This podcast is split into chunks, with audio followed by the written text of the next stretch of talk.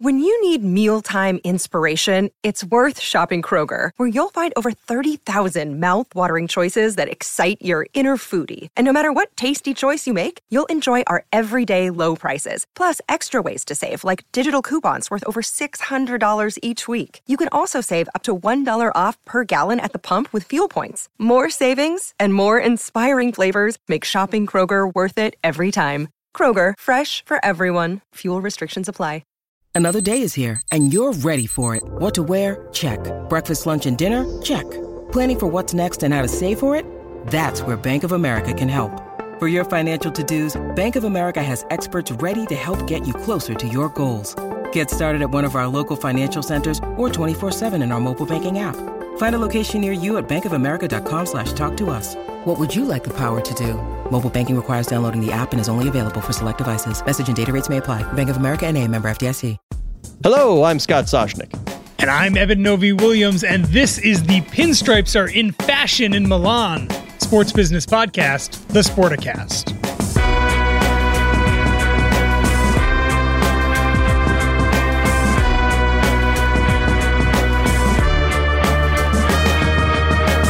With all due respect, Novy-Williams, with your whatever baseball hat that that, that is that you're wearing right now, your uh, maybe a little bit too small gray T-shirt. Uh, what what do you know about? And, and by the way, I, I am fully cognizant that this is pot calling kettle. I got I, I got that. What do you know about fashion? I come from I, my mother is a uh, fashion designer. I know. So and my mother was really into it. Fashion too. But what is that? It doesn't mean you know anything about it. Doesn't it doesn't filter its way into how I dress, but. I, I told you my wife's terminology for my haberdashery is homeless yeah. chic. Yeah. Yeah. It yeah. has so, chic in it. That's better than not having chic. I'll take it. I, I, yeah, could have. It certainly could have been straight up worse than that. I, I'll take it. But yes, we are talking about Milan because the soccer team A C Milan was sold, complete transfer to Redbird Capital. And the interesting late news that we found out not long ago is that one of the investors... Uh, alongside a minority stake alongside Redbird, uh, a little outfit you may have heard of. Speaking of fashion, that if now, if they're going to wear suits, I think they would have to be, you want to fill in the blank? What kind of suit do they have to wear? Pinstripe suits. Pinstripe suit, exactly. So why don't you explain for those who do, who haven't picked up on what we're talking about? the, the New York Yankees coming in on the uh, A C Milan acquisition, Redbird Capital buying uh, the, the, the big bulk of it here. Redbird is an investor in, in the Yes Network, so already a, a business relationship between Yes Network and the Yankees, that is, or, or between Redbird Capital and the Yankees, that is going to continue in Milan. Uh, one point three billion dollars deal, Scott. We had Randy Levine, who who runs the Yankees, on the podcast a few months ago. He gave us kind of a detailed explanation of the way the Yankees think about investments. Some of those investments are very much germane to the business of the Yankees.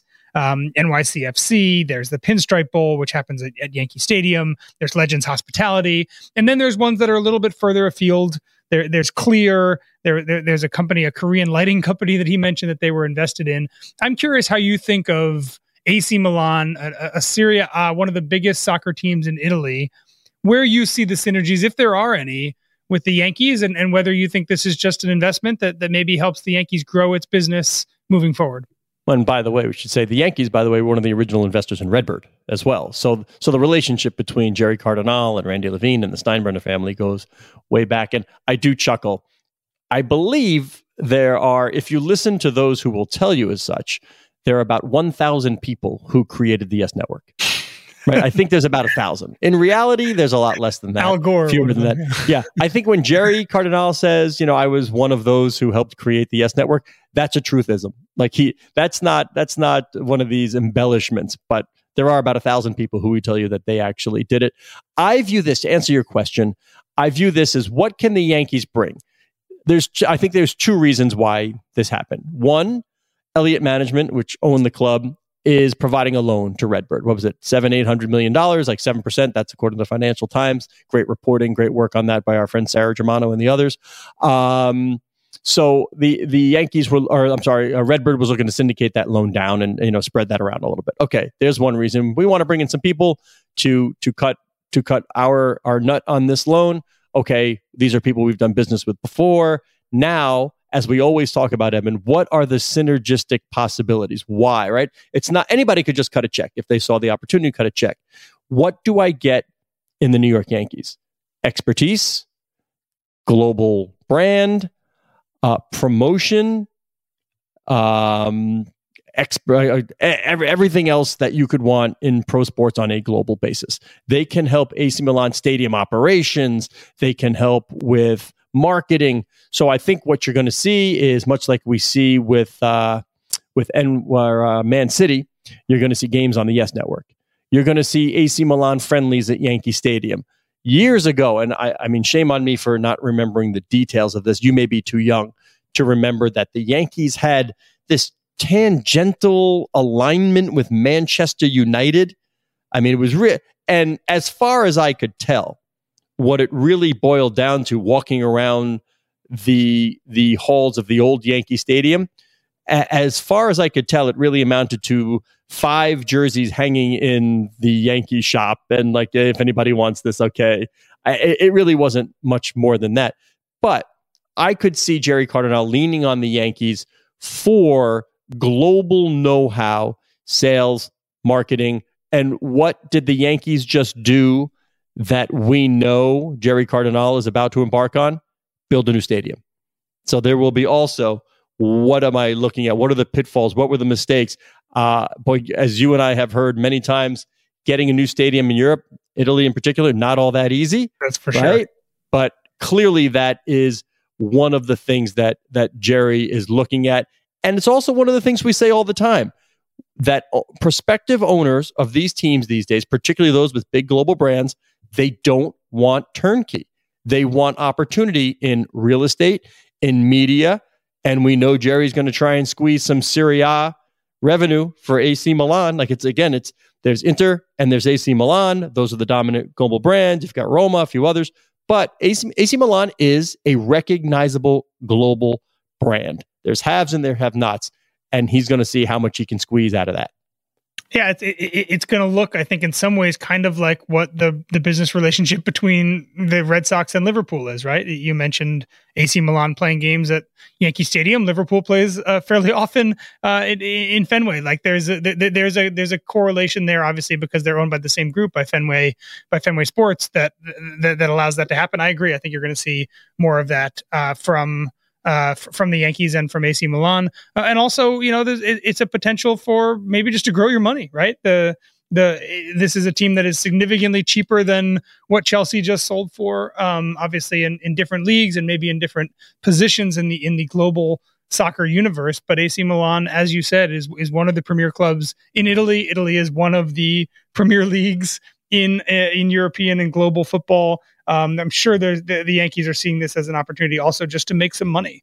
Um, and, and let's not forget, because I, I was looking, listening back to the Randy Levine podcast, the Yankees have, have dabbled in a lot of sports ownership. They, they were the original owner. They owned the Nets for a while.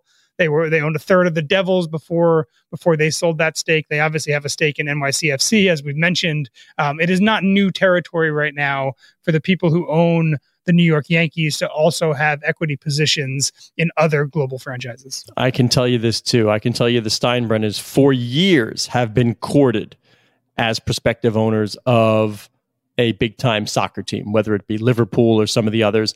And they have said, no, thank you. They have their hands full building and trying to win and making money with the New York Yankees. So they weren't interested in that, but this L P stake and a chance to flex some muscle, That that does interest them. You brought up Liverpool and the synergies with Fenway Sports Group. There's a big name that is now involved in both that you didn't really connect the dots yet.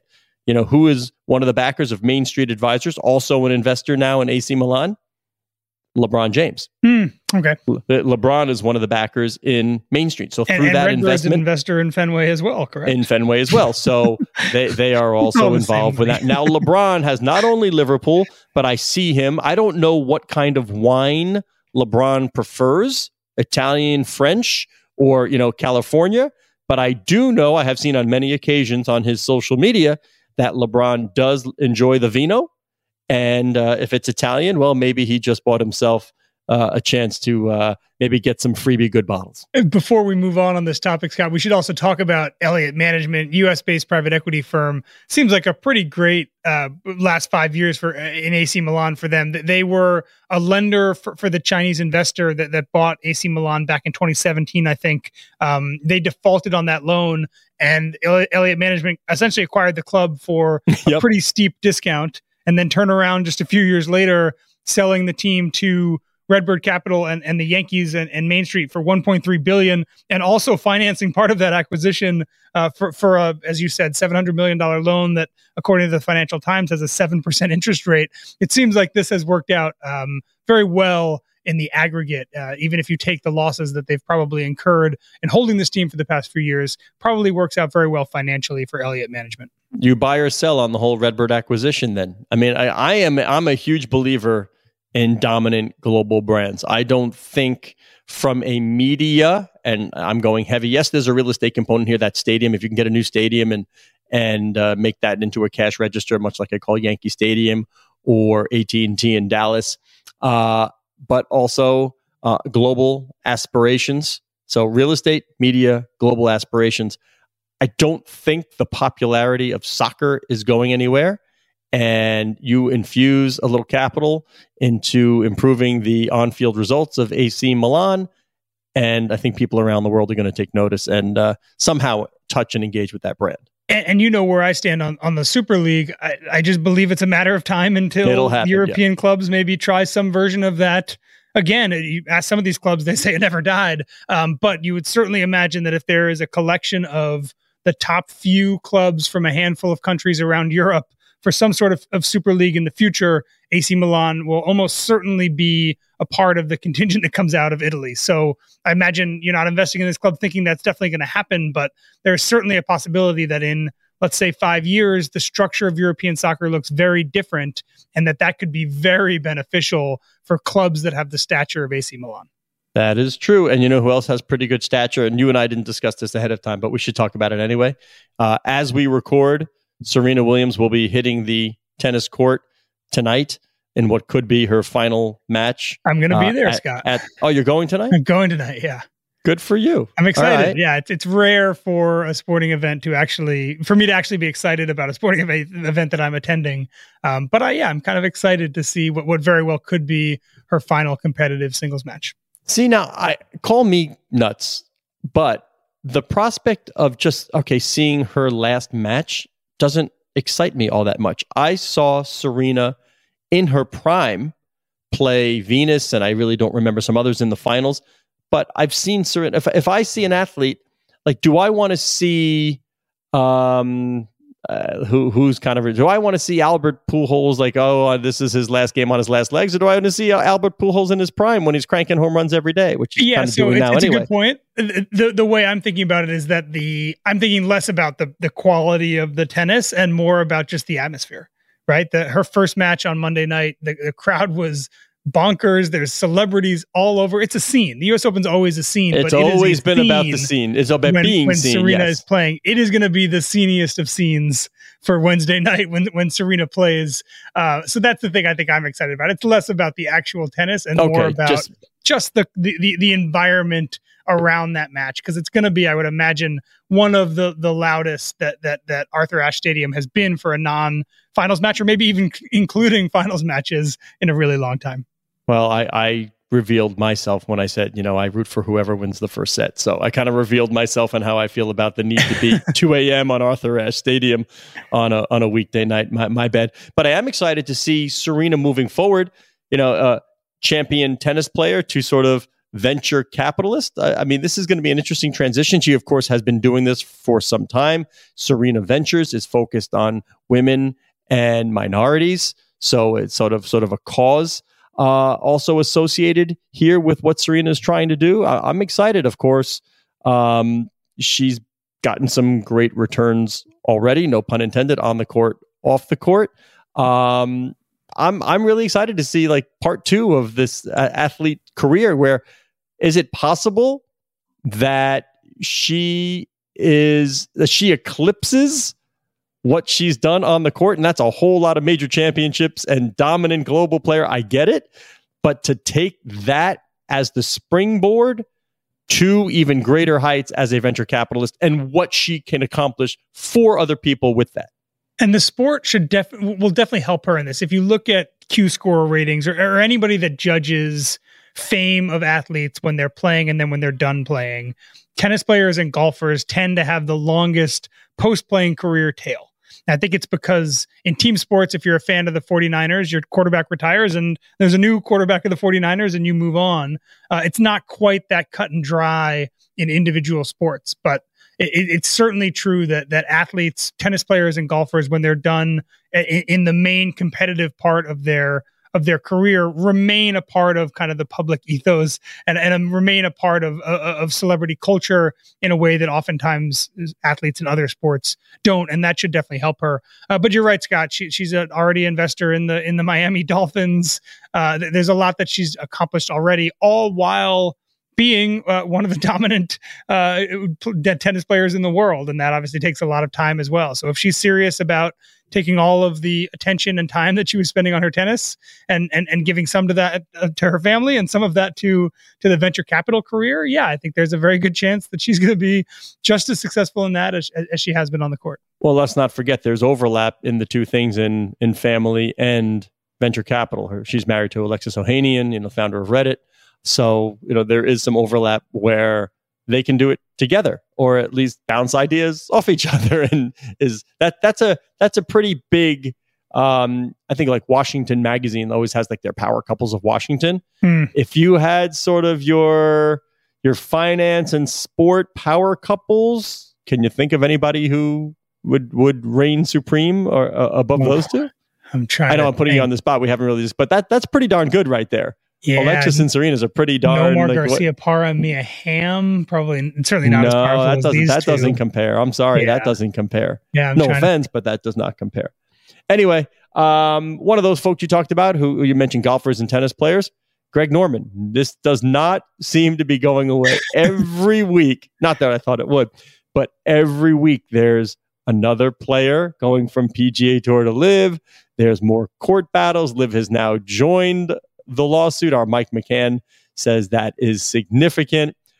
Uh, boy, do you see the flow of players stopping? I, I know I he, Tiger Woods addressed the players. Rory McIlroy took home a ton of money in the final, you know, in the final week and and for the for the whole season. And he's talking about having to like what check his stomach or whatever he said about sharing the course with players who have defected to L I V.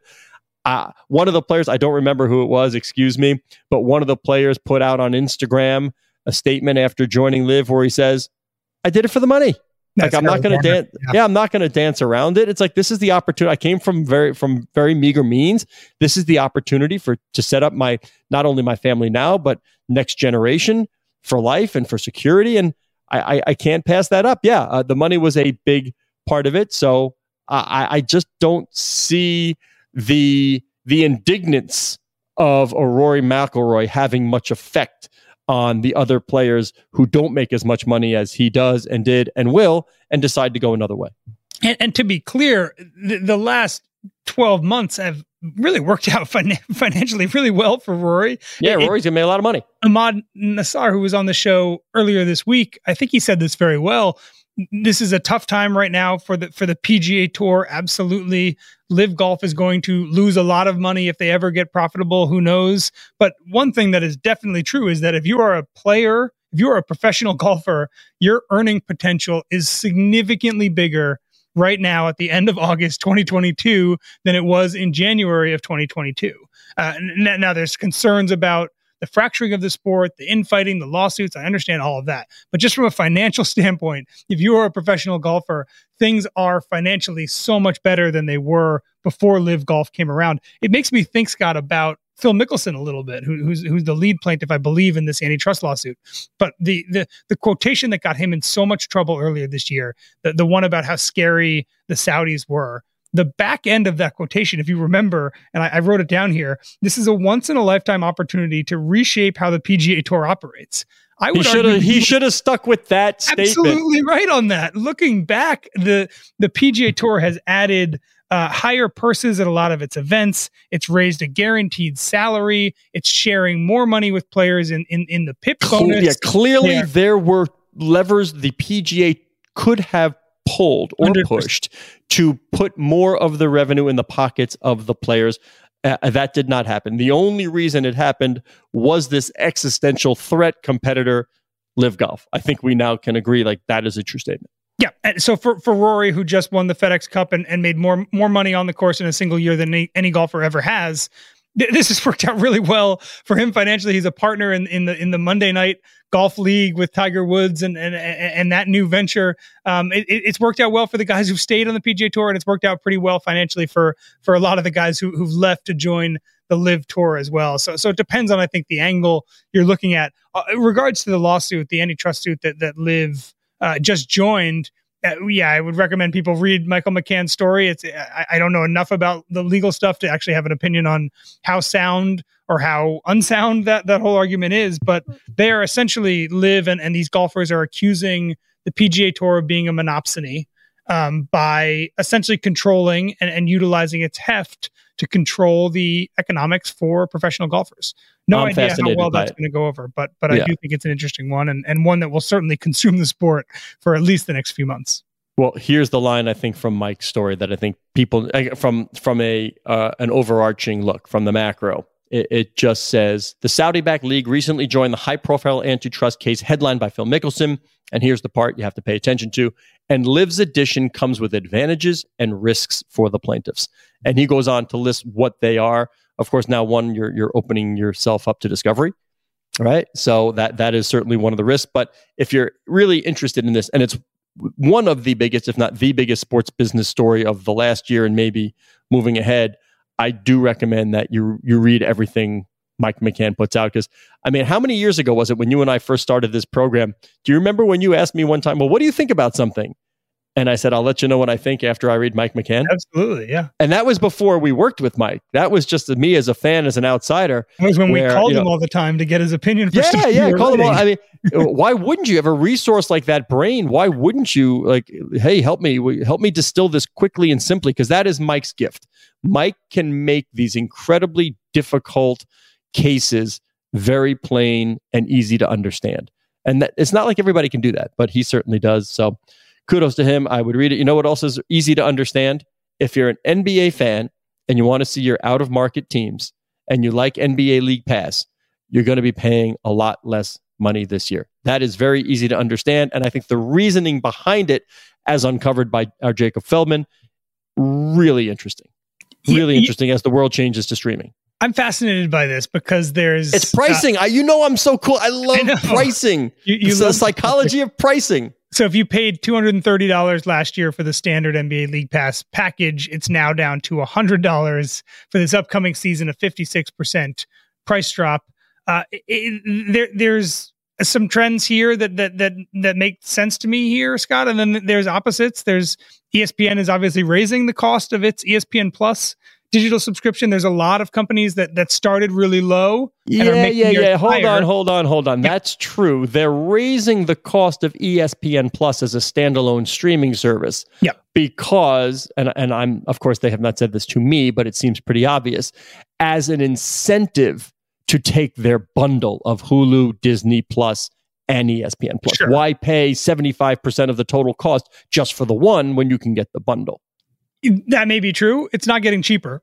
And they're certainly not dropping the price fifty-six percent uh, no, as they continue to... And, and, and that's the other thing. The, the E S P N is continually acquiring new rights. They're spending more money to make the E S P N Plus package more vibrant. That is not true necessarily of, of League Pass. It's not like the N B A is acquiring new content that you continue with the League Pass. But there has certainly been... I, I've noticed it in, in, in our corner of the world, Scott, just in the media...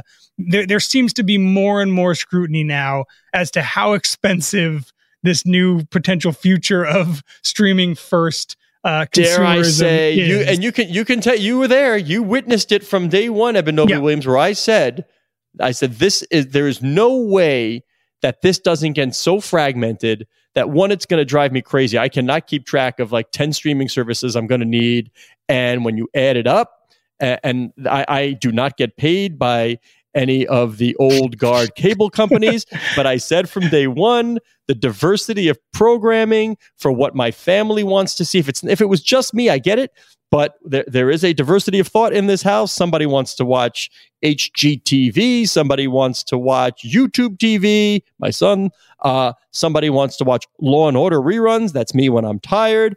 So, I mean, for what I get and my broadband into my house, the price for that and the cable bundle for me seems like a damn good value than me aggregating all of these services that have maybe one or two shows on each that I would like to see. And I can't even keep track what the promotions are. And if I sign up for A, I get B. I can't even keep track of it. So um, I, I figure out when I can watch it and how I can watch it if it's that important to me. Um, like, you know, my wife wanted the Game of Thrones, whatever the new one is, like season two, whatever the heck it was. She wanted that. All right, whatever. We fire up the old Fire Stick and whatever it is, you can, as a Prime subscriber, I got it. So I'm like, okay, here's H B O Max. Good, you can watch that.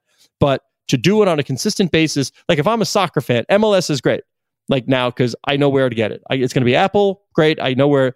If you're a global soccer fan and you're trying to watch, like, you're really, I mean, a real good hardcore luck. global soccer fan, good luck, good luck yeah. figuring out where the games are, on which platform, out which, I can't even do, I mean, I look at the charts and I get dizzy.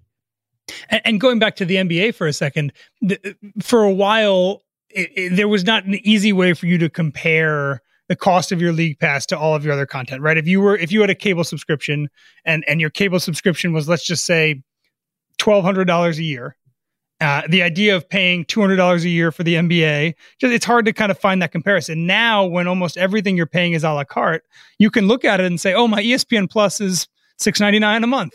I'm paying this for this. Do I want to be paying twenty dollars a month for N B A League Pass? You get the direct comparison now because everything's a la carte. I do wonder if a lot of these services that were early on the digital, which N B A League Pass and, and most of these leagues, their digital offerings were kind of early on this. Well, let's give it digital. credit, by the way, because we've heard yeah. so much in the past few years about direct-to-consumer, right? We've heard mm-hmm. so much about...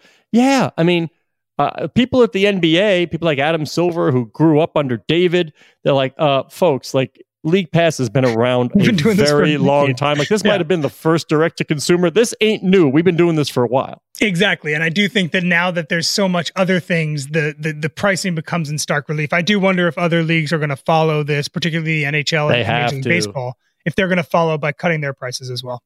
Well, like the N H L is now on E S P N Plus, right? You can watch almost all the games on E S P N Plus. So yeah, so N H L your, yeah, or or put it as part of your deal with right one of make make people choose one of those that I refuse to. But anyway, uh, anyway he is Evan Novy-Williams on the Twitter, Novy underscore Williams. I am Scott Soshnick on Twitter at Soshnick. Our producer is Matt Whitehurst. Thank you very much, Matt. Our digital media editor is Cora Veltman. She loves it when I remind you that the show can be found at Sportacast, which is the hub of what will soon become the Sportico Media Network.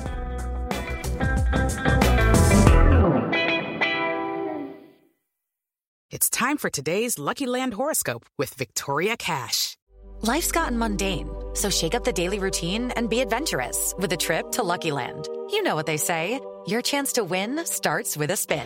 So go to Lucky Land Slots dot com to play over one hundred social casino-style games for free for your chance to redeem some serious prizes. Get lucky today at Lucky Land Slots dot com. Available to players in the U S, excluding Washington and Michigan. No purchase necessary. V G W Group. Void where prohibited by law. eighteen plus. Terms and conditions apply.